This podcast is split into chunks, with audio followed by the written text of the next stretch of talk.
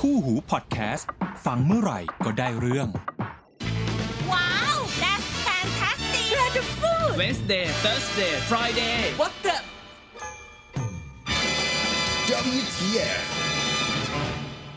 สวัสดีครับต้อนรับเข้าสู่ WTF นะครับ สัปดาห์นี้ก็เหมือนเดิมเนาะ อยู่กับนายบอสสมานนะจ๊ะ สวัสดีค่ะ สัปดาห์นี้เป็นเอพิโซดที่ 25 ของเราแล้วคุณบอส โอ้โหมา 2 โหลนิดนิดๆละ สองโลในนี้ละ จะจบที่ 26 ใจ เย็น อยู่กันยาว นะคะ วันนี้เรามีเรื่องมาคุยเป็นเรื่องประเด็นฮอตฮิตเหมือนกัน ถูกไหม ๆ คุณก็ฮิตทุกอีพิโซดอะผมเห็นอะ อ้าว ก็ถ้าไม่ฮิตเราจะเอามาพูดทำไม สุดยด WTF ของเราเงี้ย เนี่ยอย่างเรื่องเนี่ยหน่วยงานรัฐที่อยู่ซอยสายลมเนี่ย พูดไปแล้ว เขาก็ฮิตมากเขาอยากให้พูดอีก ไม่เขาบอกว่าพอสักทีเถอะ ว่าคุณไปดูสถิติในการฟังป่ะ อ่า เป็นเอพิโซดที่คนฟังพุ่งสูงมากนะ จริงเหรอ แต่ว่าความปลอดภัยส่วนตัวเราต่ำ ทำไมเราพูด ต่ำกนะ เราพูดแต่ความเป็นจริงเราพูดแต่แฟกต์ อ๋ออ่ะได้ได้ได้ได้จัดไป เออ แต่ไม่มีอะไรแล้วอ่ะหน่วยงานนั้นเขาไม่มีอะไรทำแล้ว เดี๋ยวเดี๋ยวเดี๋ยวเดี๋ยวเดี๋ยวโอ้โหอันนี้แหละมันจะฟิวก็อันนี้ อ่ะ วันนี้เรื่องอะไร วันนี้มีเรื่องอยากถามอยากรู้เป็นการส่วนตัว โอเค เรื่องของ Google Mobile Service เพราะว่า ครับ ที่ผ่านมามันหลังจากที่มีประเด็นพูดคุยกันเรื่องแบบ Google ไม่ให้หัวเว่ยใช้แล้ว อ่ะ โดยเชื่อฟังทรัมป์ ก็ต้องฟังสิว่ากูก็เป็นภาษาสหรัฐ อ่าใช่แล้วก็เมื่อสัปดาห์ที่ผ่านมา อืม มีการเปิดตัวของโทรศัพท์มือถือของหัวเว่ยรุ่นหนึ่ง แบบเมสามสิบซี ใช่ รีส์ ที่บอกว่ารุ่นเนี้ยแหละ จะเป็นรุ่นแรกของหัวเว่ยที่จะไม่ลง Google Mobile Service มา ใช้ ให้ คำว่า แล้ว ไม่สามารถใช้งาน Google Mobile Service อ่า ได้ คราวเนี้ยเราก็เลยสงสัยเราก็เชื่อว่าคนที่ฟังแฟนๆ รายการของเรา ครับ ก็น่าจะสงสัยว่าการที่จะไม่มี Google Mobile Service อยู่ในโทรศัพท์มือถือเนี่ย มันมีผลดีไหม มีผลเสียอะไรหรือเปล่าชีวิตเราจะยากจะง่ายจะอะไรหรือเปล่า เพราะว่าเมษสามสิบก็ใกล้ขายแล้วถูกปะ ไม่รู้ อ้าวไม่รู้เหรอเขาตอนเปิดตัวเขาเปิดตัวเฉยๆว่าจะมีตัวนี้ ใช่ ขึ้นมาแต่เขายังไม่ได้บอกว่าจะขายเมื่อไหร่ ใช่ อ๋อแต่บอกราคาแล้ว ใช่ ที่ต่างประเทศ บอกราคายุโรป แต่ไม่ขายยุโรป โหเว้ยก็มีความย้อนแยงเนาะ ไม่ไม่แต่ที่เพิ่งขายยุโรปเนี่ยเพราะว่าเขาสำรวจแล้ว คือยุโรปฝรั่งอะเอาง่ายๆฝรั่ง อ่ามี มีความคุ้นชินกับตัว Google Mobile Service เยอะ อ๋อ บริการ Google เขาแล้วมองว่าถ้าขายมันก็ ฝรั่งนี่คือฝั่งยุโรปไม่ใช่ฝั่งอเมริกา อเมริกาขายไม่ได้อยู่แล้วโหเว่ยไม่ได้ขายในอเมริกามานานมากแล้ว อ๋ออ่า าคือพอไม่มี Google Mobile Service เท่ากับมันไม่มี Google Application อืม ก็ตลาดยุโรปเขาก็เหมือนกับเขาคงเซอร์เวย์มาแล้วล่ะ ผมเชื่อว่าหัวเว่ยฝั่งยุโรปคงเซอร์เวย์มาแล้ว อ่าเพ ว่า ราะว่าส่วนมากหัวเว่ยก็จะชอบเปิดตัวที่ยุโรป ใช่จริงๆอ่าแล้ว จริงๆซัมซุงก็ชอบไปเปิดตัวที่ยุ ไม่ โรป ไม่ เหอนกัน ถ้าซัมซุงจะเปิดตัวที่อเมริกา อ๋อ ส่วนใหญ่เปิดตัวที่นิวยอร์ก อ๋ออ๋ออ๋อ อ่า แต่ถ้าเกิดเป็นหัวเว่ยเนี่ยก็เปิดอยู่เนี่ยฝรั่งเศสเยอรมันฝรั่งเศสเยอรมันอยู่แค่นี้แหละนะครับเหตุผลเพราะว่าส่วนหนึ่งก็อ่ะไม่เข้าใจได้ส่วนหนึ่งคือเขามีพันธมิตรอย่างไลกา อืม ซึ่งก็เป็น อืมอืม บริษัทของเยอรมันมีพันธมิตรอย่างตัว Porsche ก็คือเป็นของเยอรมันอีก บริษัทรถ ค่ะ อ่ามีอ่ามีความสัมพันธ์กับพวกดีไซเนอร์หรือว่าแบรนด์แฟชั่นของฝรั่งเศสก็จะเปิดตัวที่ฝรั่งเศสก็จะก็จะวนอยู่แค่นี้แหละ โดยจริงๆก็จะวนอยู่แค่นี้แหละ อืม อืม อ่ะ กลับมาที่ว่า เอาอย่างนี้ก่อน Google Mobile Service มันคืออะไรคะ โอเค ก่อนจะพูดถึง Google Mobile Service ต้องมีความอาจจะต้องย้อนไปถึงตัว Android ก่อน อ่า อ่า คือ Android เนี่ย หลายคนเข้าใจว่า Android คือ Open Source Open Source หมายความว่า เป็น เป็นโค้ดที่วางไว้แล้วใครจะหยิบไปใช้ อ่ะผมใช้คำว่าเป็นชุดซอฟต์แวร์แล้วกัน อ่า เหมือนซอฟต์แวร์ชุดหนึ่งที่เป็นซอฟต์แวร์ฟรี ค่ะ ใครจะหยิบไปใช้งานพัฒนาต่อยังไงก็ได้ ค่ะ Google จะเป็นคนพัฒนาอัปเดตอยู่ให้เรื่อยๆเอง แล้วก็ใส่โค้ดเข้ามาให้ เราจะเรียก Android ส่วนนี้ว่า AOSP นะครับ Android Open Source Project แต่ว่าในความเป็นจริง พอเป็นอย่างเงี้ยหลายคนก็นี่มันมีคำถามมานานมากแล้วแหละว่าแล้ว Google ได้ตังค์จาก Android ตรงไหน อืม ในเมื่อเขาพัฒนา Android เสียเสียค่า R&D ของ Android เยอะมาก ค่ะ ทั้งคนทั้งเวลาทั้งอะไรที่ต้องพัฒนา เขาก็ต้องจ่ายเงินพนักงานเขา ใช่ ด้วยหมืกั รายเดือนเป็นเงินเดือนแล้วเขาแล้วเขาอยู่ดูแบบเป็น Open Source เท่ากับใช้ฟรี ค่ะ แล้วเขาเอาเงินจากไหน อืม เพราะว่ามันไม่เหมือนกับพวก Linux Linux เป็น Open Source ที่มี Community แล้ว Community ก็ซัพพอร์ตเงิน มัน เข้าไป เป็นเหมื หา อน Linux Association ใช่ เป็นมูลนิธิ แต่อันเนี้ยไม่ใช่ อืม เพราะบริษัทเป็นบริษัทอยู่ในตลาดหลักทรัพย์ เป็นเจ้าของบริษัท เขาไม่ได้เปิดโดเนทอยู่แล้วนึกออกปะคงไม่เป็นคงไม่เป็นกูเกิลคงอ่ะเราเปิดบัญชีโดเนทจ้าแล้วคุณแล้วคนถือหุ้นก็จะมาบริบริจาคคงตลกดีมันก็ไม่ใช่แบบนั้น ค่ะ เอ้ คือย เดี๋ยว คือ ขอถามนิดนึงคำว่า Open Source ของ AOSP ใช่ อืม ไหม ก็ของ Android มันเป็น Open Source ที่เป็นชุดตั้งต้นอยู่ แล้วมีนักพัฒนาหยิบไปเพื่อพัฒนา ไม่จำเป็นต้องพัฒนาด้วย ใช้ได้เลย หยิบไปใช้ได้เลย มัน แต่ เป็นชุดซอฟต์แวร์พร้อมใช้ อ่า แต่ว่าถ้าเกิดมีกรณีที่มีนักพัฒนาเนี่ยหยิบไปแล้วก็ไปพัฒนา ได้ ต่อ ไม่ใช่ปัญหา แล้วนักพัฒนาคนนั้นเขาก็ไม่ได้โยนสิ่งที่เขาพัฒนา ไม่จำเป็น ลงมาถูกไหม ไม่จำเป็น ไม่จำเป็น ก็คืออะ สามารถ กตัว โย อง นก็ได้ไม่โยนก็ อ่ะ ได้ ยกตัวอย่างครับ มันจะ แอ ต่างกับลีนุกตรงนี้ อ่ะ ถูกไหม ยกตัวอย่าง Android ที่เป็น Open Source Project เนี่ย ถ้า ค่ะ คุณจะหยิบไปใช้เลย อืม มองเห็นง่ายๆทุกวันนี้กล่อง Android Box ที่ขายเกลือในบ้าน อ๋ เรา อ นั่นนะครับ ะ คือ Android เพียวๆจัดๆเลย อืม Android Android ที่เป็น OSP เราเข้ามาไม่ได้ทำอะไรเลยด้วยซ้ อืม ำจับมาแล้วโยนแล้วใช้เลย อืม อันนนคือแบบนั้น ค่ะ ส่วน LSP ที่ถูกนำไปใช้แล้วพัฒนาต่อยอด เพียบเลยครับ นึกถ้านึกไม่ออกให้นึกถึงตัวพวกของ Amazon ก็ได้ อืม อ่า Amazon เขาจะมีมีชุดซอฟต์แวร์ของเขาเอง เขาเรียกเหมือนกับเป็นไฟล์ OS ซึ่งจริงๆมันก็คือ Android นั่นแหละ พื้นฐานจาก LSP แต่เขาไปพัฒนาต่อ ค่ะ ก็กลายเป็น OS ของเขา แล้วก็มีสโตร์ของเขาเองเขาไม่ได้ยุ่งเกี่ยวกับตรงนั้นนึกออกปะ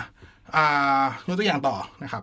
อ่ามือถือ Android ในจีนทั้งหมดก็ใช้ LSP เนี่ยแหละใช้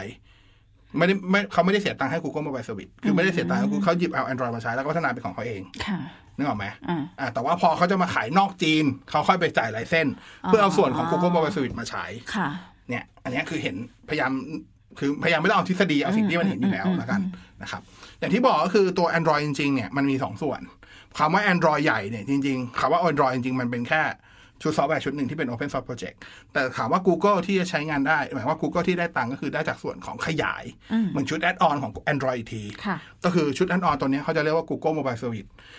Google Mobile Service เนี่ย หลายคนจะเข้าใจว่ามันก็แค่แอป Google ทั้งหมดนั่นแหละ ก็คือพวกบรรดา Google Play Store Gmail YouTube จริง Maps ๆ ถูกถูกแค่ครึ่งเดียว คือคำว่า Google Mobile Service จริง ๆ มันแยกเป็นทั้งหมดอยู่ 3 ส่วน อันจริงคือ 2 ส่วนก็ได้สองส่วนใหญ่ ส่วนแรกคือส่วนหลังบ้าน ส่วนแรกส่วนที่ 2 ส่วนหน้าบ้าน ส่วนหน้าบ้านทุกคนนึกออกเลยครับ ก็คือแอปทุกคนที่ทุกคนใช้อยู่ทุกวันนี้เปิดมือถือ Android ขึ้นมาแล้วเจอ ในหมวดในหมวดหมู่ของ Google ก็คือเท่าที่คุณนึกออกอะ Chrome Gmail YouTube Google Maps Play Store Play Movie Play Music อะไรทั้งหลายอันนั้นคือส่วนที่อยู่ด้านหน้า ค่ะ ส่วนที่อยู่หน้าบ้าน ส่วนที่อยู่หลังบ้านก็คือ จะมีหลักๆอยู่ 3 อัน อันแรกก็คือตัว Google Frame Work Service ตัวที่ 2 ก็คือตัว Google Play Service Google Play Service กับ Google Play App คนละเรื่องนะ Google Play Service นะครับ อันที่ 3 คือ API API คิดง่ายๆ ก็คือสะพานเชื่อมต่อระหว่างแอปอื่นๆ กับแอป Google API ก็ส่วนนี้นะครับ ความสำคัญของ Google Mobile Service จริงๆอ่ะไม่ได้อยู่ที่ Google App ทั้งหมดอยู่ที่ไอ้ส่วนหลังบ้านนี่ต่างหากเพราะแอปบางตัวของ Google ไม่มี Google Mobile Service หมายความว่าไม่มีไม่มีส่วนหลังบ้านของ Google มันยังพอทำงานได้ เช่น Google Chrome เช่น Google Map Google Map สมมุติว่าไม่มี Google Mobile Service นะ คือไม่มี Google Play Service ไม่มี Google Framework ไม่มี API มีแต่คุณไปเอาไฟล์ APK ของ Google Map มาลงเครื่องสมมติลงเมทสามสิบนี้ก็ได้เพราะเมทสามสิบไม่มี Google Mobile Service ลงปุ๊บ คุณใช้นำทางได้นะ คุณยังใช้บอกตำแหน่งเพื่อนได้ คุณยังแชร์โลเคชันได้ คุณแค่ไซน์อินไม่ได้นึกออกปะแต่บางแอปจำเป็นจะต้องมี Google Mobile อ่าต้องจำเป็นต้องมีตัวหลังบ้านของ Google Mobile Service เสมอ เช่น YouTube YouTube เนี่ย ถ้าคุณเอาไฟล์ APK มาลงในเมทสามสิบโดยที่ไม่ทำอะไรเพิ่ม ลงได้ แต่เปิดขึ้นมามันจะแจ้งว่าใช้งานไม่ได้เพราะมันขาดตัว Google Play Service อืม เนกอะใช่ไหมอ่ะอันเนี้ยแยกให้ออก กลับมาที่ส่วนหลักๆผมจะโฟกัสแค่ส่วนความสำคัญของส่วนหลังบ้าน คือส่วนหน้าบ้านมันชัดเจนอ่ะ มันง่าย เพราะว่ามันคือแค่แอป บางแอปทำงานได้ไม่ได้ ต่อทำงานได้ก็ทำงานได้ไม่ร้อยเปอร์เซ็นต์เพราะเหตุผลคือมันขาดส่วนหลังบ้าน เพราะฉะนั้นความสำคัญจริงๆของ Google Mobile Service คือหลังบ้าน อ๋อ คือส่วนหลังบ้าน คือส่วนเซอร์วิสหลัก 3 ตัวนี่แหละ Google Play Service Google Framework และ API นะครับอ่า Google Play Service ง่ายที่สุดมันคือส่วนเชื่อมต่อระหว่างตัวบริการ Google ทั้งหมดเข้ากับตัวแอป กระบวนการ Google มีอะไรบ้างง่ายๆเลยครับ ก็คือ Google Account คุณนั่นแหละ ไซอิน ใช่ บริการมันมีอ่า sign in with Google อ่า ถ้าใครเล่นเกมบน Android มันจะมีเซฟเกมแบบ Play with Google Play Games คือเซฟเกมเป็นคลาวด์ก็อาศัยพวก Play Service นี่แหละในการเชื่อมต่อ โอเคนะ นี่คือจบแล้วก็มีส่วนของพวก Play Store Play Protect ที่เอาไว้คอยสแกนเนี่ย พวกนี้ใช้ Play Service ทั้งหมด Framework มันจะเป็นเรื่องของเรื่องของตัวแอปละ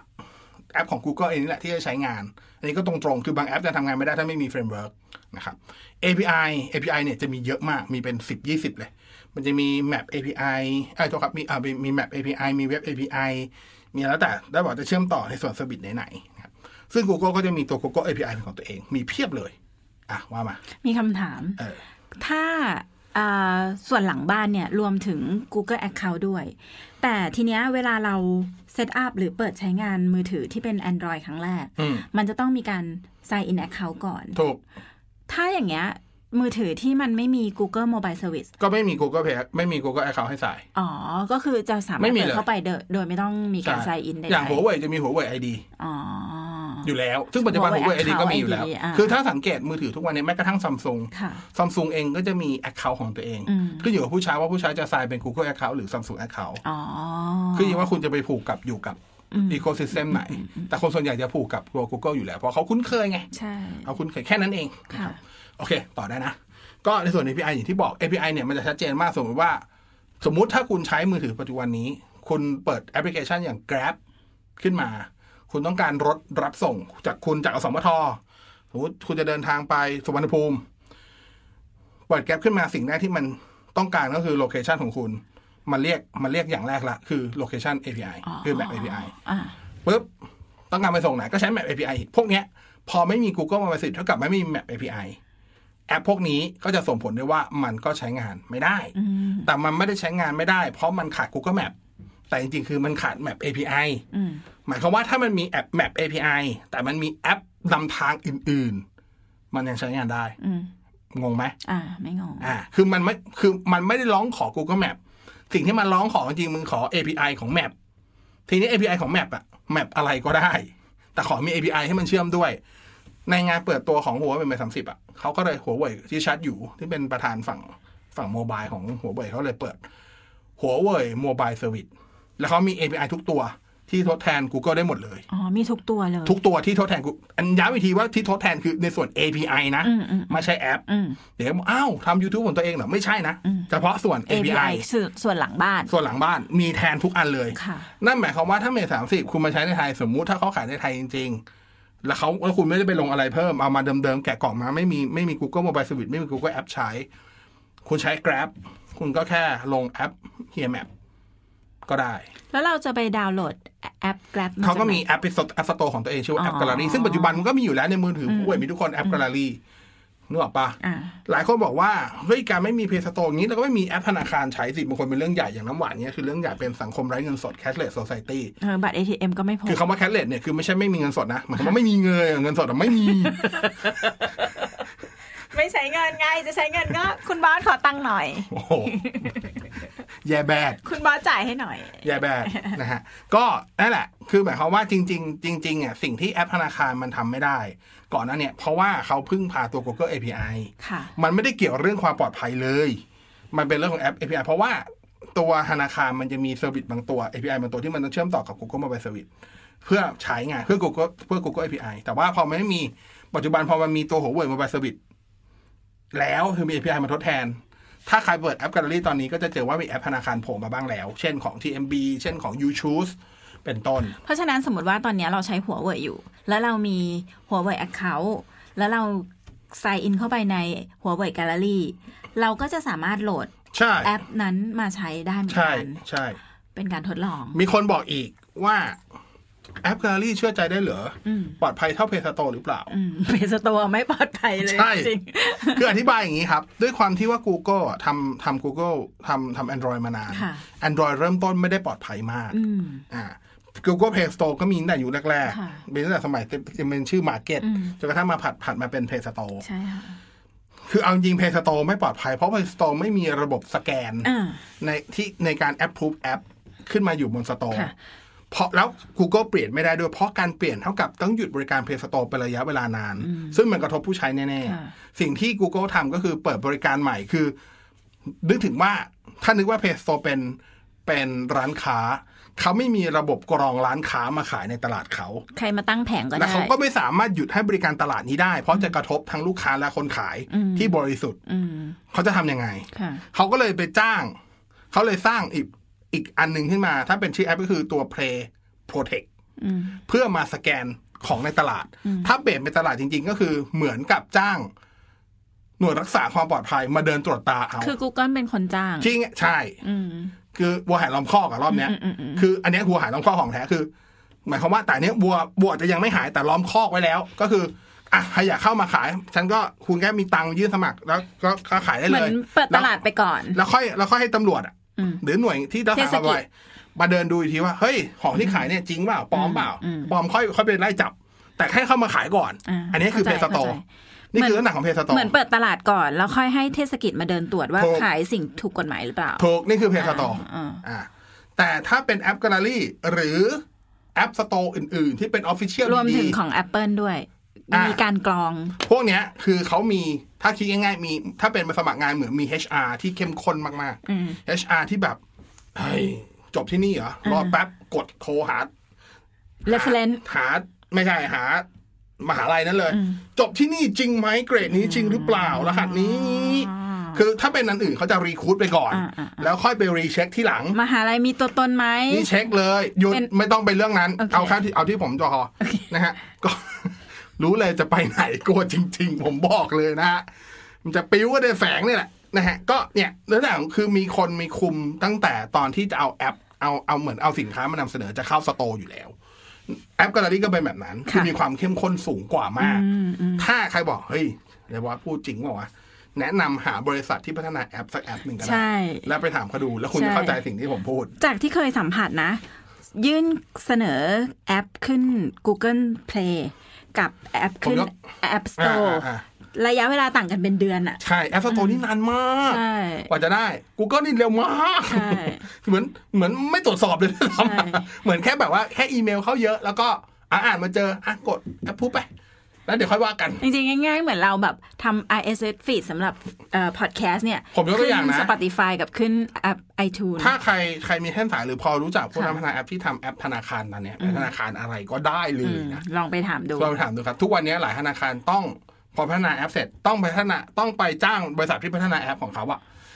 คอยตรวจสอบทำสคริปต์ไล่เช็คอีกทีว่ามีแอปอื่นที่ใช้ชื่อเดียวกันไหม แอปปลอมหรือเปล่า ใช่ Google ไม่ได้ทำให้นะ ธนาคารต้องเป็นคนทำเองนะ เพราะว่าต้องรักษา พ ชื่ อ อเสียงของตัวเอง ใช่ แล้วพอเจอ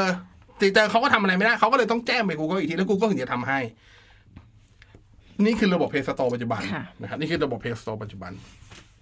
ที่เขาบอก Android ไม่ค่อยปลอดภัยด้วยเหตุผลนี้แหละเออแต่จริงๆแต่ว่าถามว่า Google Play, Play Protect มันก็ประมาณหนึ่ง แต่ที่บอกคือ Play, Play Protect มันเป็นหน้าหนาของการว่า ติดตั้งไปก่อน แล้วค่อยสแกนที่หลัง ถ้าเปลี่ยนเป็น Windows ก็คือโหลดไฟล์ไวรัสมาละแล้วค่อยเอาแอนตี้ไวรัสสแกน เจอเอาค่อยลบ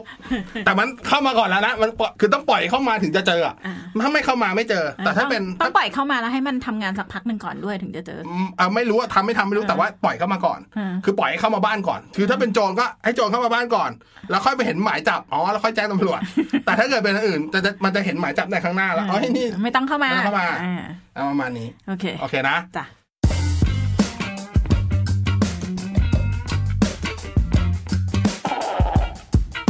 อันนี้คือเรื่องของหลังบ้านที่บอกว่าสำคัญสำคัญตรงนี้นะครับ แต่จริง ๆ มันพอพูดถึงหน้าบ้าน มันก็ต้องบอกว่ามันก็มีส่วนสำคัญ เพราะว่าความเคยชินของคน ใช่ ความคุ้นเคย เอาแค่ว่า YouTube ไม่มี บางคนก็ลงแดงแล้ว อืมเปิด Gmail ไม่มีแอป Gmail ทั้งทั้งที่ Gmail มันคุณเปิดแอปอะไรก็ได้ เปิด มัน เบราว์เซอร์ก็ได้ มันเบราว์เซอร์ก็เอาเอาผมตัดเรื่องเบราว์เซอร์ทิ้งแล้วกันมันคือมันมันมันกำปั้นทุบดินจัดๆอ่ะ มันเป็นการแก้ปัญหากำปั้นทุบดินกันไป อ่าแอปอย่างแอป Outlook เนี่ยแอปเช็คอีเมลเนี่ย Outlook สามารถ sign in ได้ทั้ง Google คือเช็ค Gmail และเช็ค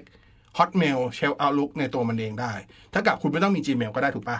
คุณมี Outlook คุณทำงานได้แล้ว ถูกไหมฮะ แอป Google Map คุณไม่มี Google Map แต่คุณมี h e v i g o ไง แอปเฮียที่เมื่อก่อนเป็นของโนเกียก็ใช้นำทางได้ แผนที่ในไทยชัดเจน บอกทุกอย่างได้ที่ที่ Google Map บอกมันก็บอกได้ครบอะ ที่มันขาดหายจริงๆที่ผมพยายามลองแล้ว แล้วมันไม่ได้จริงๆ ที่แบบไม่ไม่ไม่นับว่าแก้ปัญหาการการทุบดินโดยการไปเปิดเบราว์เซอร์นะ คือ YouTube อืม YouTube เนี่ยจริงๆมีเติร์ p ปาร์ตี้เยอะ แต่เติร์ p ปาร์ตี้ก็ไม่ปลอดภัยแหละ อืม นะครับ มีมี YouTube มี Google Drive อืม ถ้าคุณไม่มี Google Play Service คุณจะไม่สามารถ access เข้า Google Drive ได้เลยในทุกกรณี ใช่ เข้าใจใช่ปะมันไม่มีแอปทดแทน ไม่ อะ ไม่นับเบราว์เซอร์ เบราว์เซอร์ก็ไม่ได้ไหม ผมไม่ชัวร์ด้วยเบราว์เซอร์จะได้หรือเปล่าในกรณีในกรณีกูได้นะถ้าเป็นแบบนี้นะ อืม เออ ไม่ชัวร์ด้วยซ้ อืม ำ แล้วก็มีพวกโฟโต้โฟโต้บางคนแบ็กอัพรูป อ่า ออโตเมติก ค่ะ ขึ้นโฟโต้ถูกปะ คืออะไรก็ตามที่ผูกอยู่กับ Google Account เออ อืม ประมาณมีอะไรอีกอ่าคีป อืม คีปที่แต่ผมน้ำหวานใช้บ่อย สำคัญ เวลาจดโน้ตกันแล้วแชร์หากันอย่างเงี้ย ใช่ใช่ อ่า ช่วยเติมด้วย เหมือนแอปเมมโบอ่ะเหมือนแอปเมมโบชนิดหนึ่งอะไรเงี้ย พวกเนี้ยจะไม่มีอะไรทดแทนเลยนั่นหมายความว่า ถ้าคุณซื้อสมาร์ทโฟนอย่างเมทสามสิบ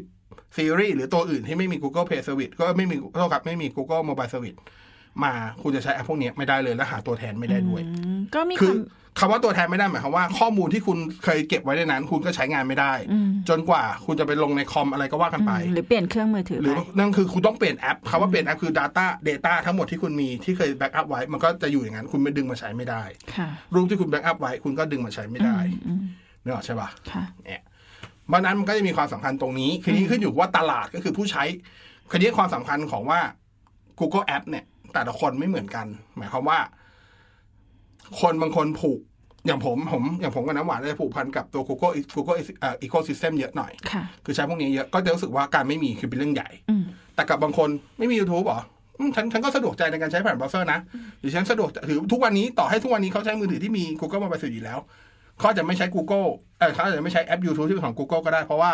หนึ่งคือปิดหน้าจอแล้วมันมันมันดับ มันดับอืม เขาก็ไปใช้แอปเทอร์ปาร์ตี้ที่เป็น YouTube ที่แบบมีการโมมา ก็ได้เพื่อแบบปิดหน้าจอแล้วใช้งานได้ เขารับความเสี่ยงได้ เขาก็รู้สึกการไม่มี YouTube ก็ดีนี่ เพราะฉะนั้นพวกนี้มันขึ้นอยู่กับความเคยชินของ ใช่ ยูเซอร์ด้วย ใช่ใช่ อืม ขึ้นอยู่กับความเคยชินของยูเซอร์ด้วย อืม แต่แน่นอนแน่นอนมันมันในแง่ของผู้ใช้มันมีมันมีสองมุมก็คือความเคยชิน ความสะดวกแหละกับสองคือความเชื่อมั่น อืมอ่า ใช่ไหม ใช่ พอมันไม่มีมันก็รู้สึกว่า เอ๊ะมันจะยังไงวะอะไรเงี้ย ใช่ค่ะ เออประมาณนี้ก็เป็นสองเรื่อง เพราะฉะนั้นตอนนี้ที่แน่ ๆ เลยคือหัวเว่ยเมดสามสิบ ซีรีส์ ซีรีส์จะไม่มี Google Mobile และหลัง Service จากนี้ และหลังจากนี้ด้วยเลย หมายคอะวามว่าหัวเว่ยรุ่นที่ออกละออกตั้งแต่นับตั้งแต่เมษสามสิบซีรีส์เป็นต้นไปทั้งหมด โห จนกว่าจะมีคำสั่งเปลี่ยนแปลง จาก จากจากรัฐบาลสหรัฐ อืม เรื่องนี้อย่างที่บอกมันไม่ใช่ มันไม่ใช่เรื่องระหว่าง Google หัวเว่ยมันมาเรื่องสหรัฐ เทรดวอร์ จีนและหัวเว่ยคำสั่งพวกบริษัทในสหรัฐที่ทำที่ที่ต้องทำแบบนี้ Google ไม่ได้อยากทำครับหัวเว่ยเป็นเบอร์สองของโลก หมายความว่าเขา ก็จะขาดรายได้ตรงนี้ไป ใช่หารายได้อย่างนี้ไป อืม คือแต่จริงๆบอกว่ารายได้ที่ที่ที่ Google ได้จากการที่จ่ายค่าไลเซนส์ตัว Google มาสูจริงๆไม่เยอะนะ อ่า แต่สิ่งที่มันเยอะจริงๆคือการเก็บค่าฟรีในการเชื่อมต่อ ใช่ หมายความว่ายกตัวอย่าง Grab เดิมเมื่อกี้นะครับ ถ้าเขาถ้าถ้าถ้าคุณใช้เครื่องที่เป็น GMS มีการเชื่อมต่อ Google API เอ้ยมีการเชื่อมต่อ Google API ไม่ว่าตัวไหนก็ตาม สมมติ Grab ใช้ เขาจะมีการคิดเหมือน ถ้าเป็นบัตรเครดิตคือเหมือนคิด transaction fee อ่ะ อันนี้ก็คือคิด สามเปอร์เซ็นต์ คิด สอง นี่ เปอ คิด ร์เซ็นต์ นี่คิดค่าเชื่อมต่อ แต่อันนี่ก็ไม่ได้คิดเป็นอย่างนั้นเขาคิดเป็น fixed rate อืม อาจจะแค่แบบ1เซน0.5 เซน ดูไม่เยอะ 0.5 เซนนี่ไม่โหหลักหลักหน่วยบาทอ่ะ แต่คนใช้เป็นล้าน ใช่ เป็นล้านล้าน ต่อวันน่ะ อืม เท่าไหร่ ค่ะ อ่านะครับเนี่ยสิ่งที่ Google ได้ นอกจาก Google Ad นอกจากจะค่า Data ที่เขาได้ไปเขาจะได้ค่าค่าเชื่อมต่อด้วย อืมนั่นแหละ นะฮะก็อันนี้ก็ต้องรอดูคือเรื่องนี้มันเป็นเรื่องของ เรื่องการเมืองระหว่างประเทศ ค่ะ เพียงแต่ว่าบริษัทที่ได้ผลกระทบเป็นบริษัทด้านไอทีเป็นบริษัทเทคหมดเลย Google อย่างที่บอก Google ไม่อยากไม่อยากแบนหัวเว่ยอยู่แล้วหัวเว่ยคือลูกค้าชั้นดี อืม นอกเหนือจากการซื้อขายกันแค่เรื่องอย่างเงี้ย Google กับ Huawei เองก็มีความสัมพันธ์ในเรื่องของการ R&D ด้วย มีการลงทุนเรื่องการ Research and Develop ด้วย พอมีเห็นนี้เขาส่วน R&D ก็ต้องก็ต้องหยุดชะงัก ไปอืม Google เป็นคนยอมรับเองนะว่าณปัจจุบันในโลกของ AI อ่ะถ้าตลาดสมาร์ทโฟน ตลาดโมบายเนี่ย Huawei คือ number one อืม ในด้าน AI ไปแล้ว อืม เออในวันในวันที่เขาเปิดตัว เมด เมทสามสิบซีรีส์ที่เยอรมัน ที่จีนเขาก็จัดงานด้าน AI แล้วเขาเพิ่งเปิดตัวแพลตฟอร์มที่เป็น Cloud AI ของตัวเอง ซึ่งใหญ่มาก ซึ่ง Google ก็ยอมรับว่านี่คือ number one อย่างน้อยที่สุดก็คือท็อปทอปของโลกอาจจะแบบ โอเคมันคือแล้วแต่มุมมองอะแต่ว่า Google ก็ยอมรับว่านี่คือแบบ one of the top อะ อืม ของโลก แล้ว Cloud AI การที่ Huawei- Google ไม่สามารถไปมีปฏิสัมพันธ์กับ Huawei ได้ทำให้ Google เองก็ขาดโอกาสในการพัฒนาหลายส่วนไปเหมือนกันเขาไม่อยากหรอก ก็ถ้าร่วมมือกันก็จะเป็นวินวิน ใช่ แต่แต่ถ้ามีกรณีแบบนี้เกิดขึ้น มันไม่วิน ก็สูญเสียทั้งคู่ ใช่สูญเสี ร ยว มถึง ทั้คู่ ยูเซอร์ด้วย ใช่นะฮะแล้วก็แต่ว่ามันก็มีปลายเปิดไว้หน่อยดิชาร์ดอยู่ก็มีการให้สัมภาษณ์หลังจากการเปิดตัวเมทสามสิบซีรีส์ไป ค่ะ พูดชัดมาก อันนี้คือนักข่าวคือนักข่าวฝรั่งก็ถามตรงๆอยู่แล้ว ว่าแบบแล้วมีโอกาสไหมที่คุณจะอัปเดต ให้เมทสามสิบซีรีส์สามารถใช้ Google Mobile อ่า Service ได้ สมมติว่าคำสั่งเปลี่ยนแปลงภายหลัง อ่าแล้วเดี๋ยวอยู่พูดมากเลยบอกว่า ถ้ารัฐบาลสหรัฐประกาศยกเลิกการแบนให้เราสามารถทำธุรกิจกับ Google ได้ Huawei พร้อมจะปล่อยอัปเดต Google Mobile Service ให้ลูกค้าเมษสามสิบภายในโอเวอร์ไนคืออ อ ภายในข้ามคืนเลย คือสามารถออน ชั่ว แอ ข้าม ร์อัป คืน เดตได้เลย เขาบอกชั่วข้ามคืนเลย พอพูดอย่างเงี้ย มันทริกเกอร์ผมอย่างเลย คือด้วยความที่ผมใช้เคยใช้มือถือจีนแล้วต้องพยายามมาลง GMS เองนะครับ เท่ากับว่าในเมทสามสิบซีรีส์จริง ๆ ในซอฟต์แวร์อะถ้าพูดอย่างนี้นะ แสดงว่าในนั้นอะลง Google Mobile Service ไปแล้ว แค่ยังซ่อนอยู่ ใช่ เหมือนเหมือนล็อกกุญแจไว้ ต้องการ encrypt key สักอย่างหนึ่งในการที่จะ trigger แล้วเปิดให้มันใช้งานอะเหมือนจริง ๆ มันมีอยู่แล้ว เหมือนกล่องแพนโดล่าที่ซ่อนเหมือนใจกลาง อ่ะ กระ ถ้าอย่าง เพาะ นี้แบบว่ามีนักพัฒนาหรือว่าเด็บ มันโดนไม่ได้ encrypt อ่ะ อ๋อ encrypt code แฮ อะ กไม่ได้เหรอ โอ้โห ยากมาก น่าจะยากมากและน่าจะน่าจะแก้กันหลายเครื่องด้วยอะเผลอๆอะคือบ ริกเกินไป ยากเกินไป แต่ผมเชื่อว่าน่าจะเป็นเผลอๆน่าจะเป็นเพราะว่าถ้าใครว่าโอ้มันคือโดยปกติมือถือจีนเนี่ย ถ้าเกิดจะเปลี่ยนมาใช้ Google Mobile Service เนี่ย เขาไม่สามารถอัปเดต OTA ได้ คุณต้องแฟลตเฟิร์มแวร์เลย คือต้องแฟลตรอมเลย แต่เนี่ยใช้วิธี over OTA คือ over the air มาเลย ถ้า over the air เท่ากับทริกเกอร์แน่นอนแต่ว่าข้างในอย่างน้อยสุดอาจจะไม่ได้ลงทั้งทั้งชุดของ GMS อาจ ไว้ จะขาดบางส่วน แต่ว่าแน่นอนคือต้องมีแกน อ่ามี มีคอของมันอยู่แน่ๆ แต่ทำงานไม่ได้ด้วยเหตุผลอาจจะ encrypt ไว้หรืออะไรก็ตามใส่รหัสไว้อะไรก็ตามล็อกไว้อะไรก็ตาม แต่เชื่อว่ามีนะถ้าพูดอย่างนี้นะ อ่าแปลว่าหัวเว่ยก็ยังพอมีแสงสว่างที่ปลาย คือถ้า โมง พูดอย่างเงี้ยมันอย่างงี้ครับ คือพอพอวันที่เมษสามที่ที่วันที่หัวเว่ยเปิดตัวเมษสามทีซีรีส์อะแล้วมันชัดเจนว่าเขาไม่สามารถใช้ Google Mobile Service ได้ คือหลายคนรู้ใช่ไหมว่ามือถือที่ขายในจีนกับมือถือขายยุโรปอ่าขายนอกจีนเนี่ยเขาใช้ซอฟต์แวร์คนละตัว อืม ตอนนี้หลายคนกลัวว่าไอ้พอไม่มีหมายความว่าเขาใช้เซิร์ฟแวร์ตัวเดียวกันหรือเปล่า อืม อย่างเงี้ยคือมันชัดเจนว่าใช้เฟิร์มแวร์คนละตัว อืม ไอ้พวกเซอร์วิส API ที่ไปอยู่ในจีนเนี่ยพวกเบยดูที่หลายคนไม่ไม่ไว้ใจจัดจัดเวยโบอะไรเงี้ย จะไม่มีอยู่ในนั้นเข้าใจละคือมันมันถูกพัฒนาเฟิร์มแวร์สองอันเหมือนเดิม คือเป็น China ROM กับ Global ROM เหมือนเดิม เพียงแต่ Global ROM อ่ะ ไม่มี Google มาสิมาเฉยๆแต่ถ้าพูดพูดอย่างเงี้ยมันเหมือนข้างในมันมีทริกเกอร์อยู่แล้ว ทีนี้มันก็มีอันนี้เพิ่มเติมให้นะครับ มันก็ยังมีคนที่อย่างผมหรือว่าหลายคนที่ค่อนข้างคุ้นเคยกับการใช้มือถือจีน เครื่องฮิ้วกันอยู่แล้ว ที่ไม่มี Google Mobile Service แล้วแต่มันมีวิธีลง Google Mobile Service ได้ แน่นอนเมทสามสิบก็ลงได้มีคนลงแล้ว ก็คือลงผ่านไอ้พวก Google Installer ถามว่าลงแล้วทำงานได้ไหมได้ครับ ปกติเลย แต่ถามว่าแล้วมันมีความเสี่ยงไหม มีเสี่ยงจากอะไรบ้าง คือต้องเข้าใจว่า Google Installer เนี่ย พอติดตั้งไปเนี่ย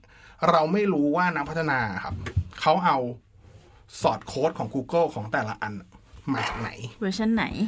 เวอร์ชันไม่สำคัญว่าแหล่งมาจากไหน อืม เพราะแหล่งมาจากไหนหมายความว่ามันปลอดภัยหรือเปล่า อ๋อ Google ไม่ได้ปล่อยพวกนี้ไง คือไม่ใช่เป็นออฟฟิเชียลจาก Google ใช่ เขาไม่รู้ว่าอย่าง YouTube อาจจะไปเจอเวอร์ชันหมอดมา อืม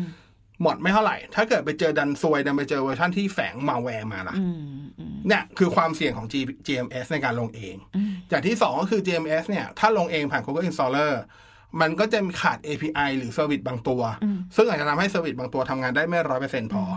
เช่นการเชื่อมต่อกันระหว่างแอป อันนี้ก็ต้องไปรอดู บางคนอาจจะสงสัย เดี๋ยวก่อน ว่า เดี๋ยวอีกอีกนิดนึงแล้วกัน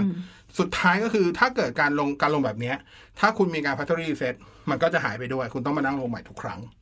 อ่ะ มา บางคนอาจจะสงสัยว่าถ้าเกิดเราไปหาโหลด Google Mobile Service มาลงเอง อืม ติดตั้งเอง แล้วเราใช้ Account ที่เราใช้ประจำอยู่ อ่า sign in เข้าไป Google จะตรวจเจอ โอเค แล้วจะมีปัญหาอะไรไหม โอเค กลับไปเมื่อกี้นะฮะ ในการลง Google ในการลง Google Mobile Suite เอง ผ่าน Google Installer ทำเองได้นะครับ อ่า ถามว่าผิดกฎหมายไหม ผิด อืม เพราะว่าอย่างที่บอกมันเป็นการซื้อขายมันมีไลเซนมันมันมีไลเซนส์อะ e ร m e n t อยู่ คุณไม่ได้สาย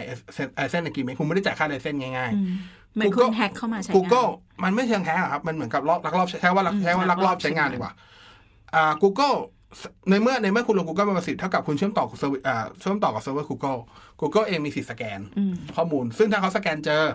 เขาสามารถแบนเครื่องนั้นได้ อ๋อ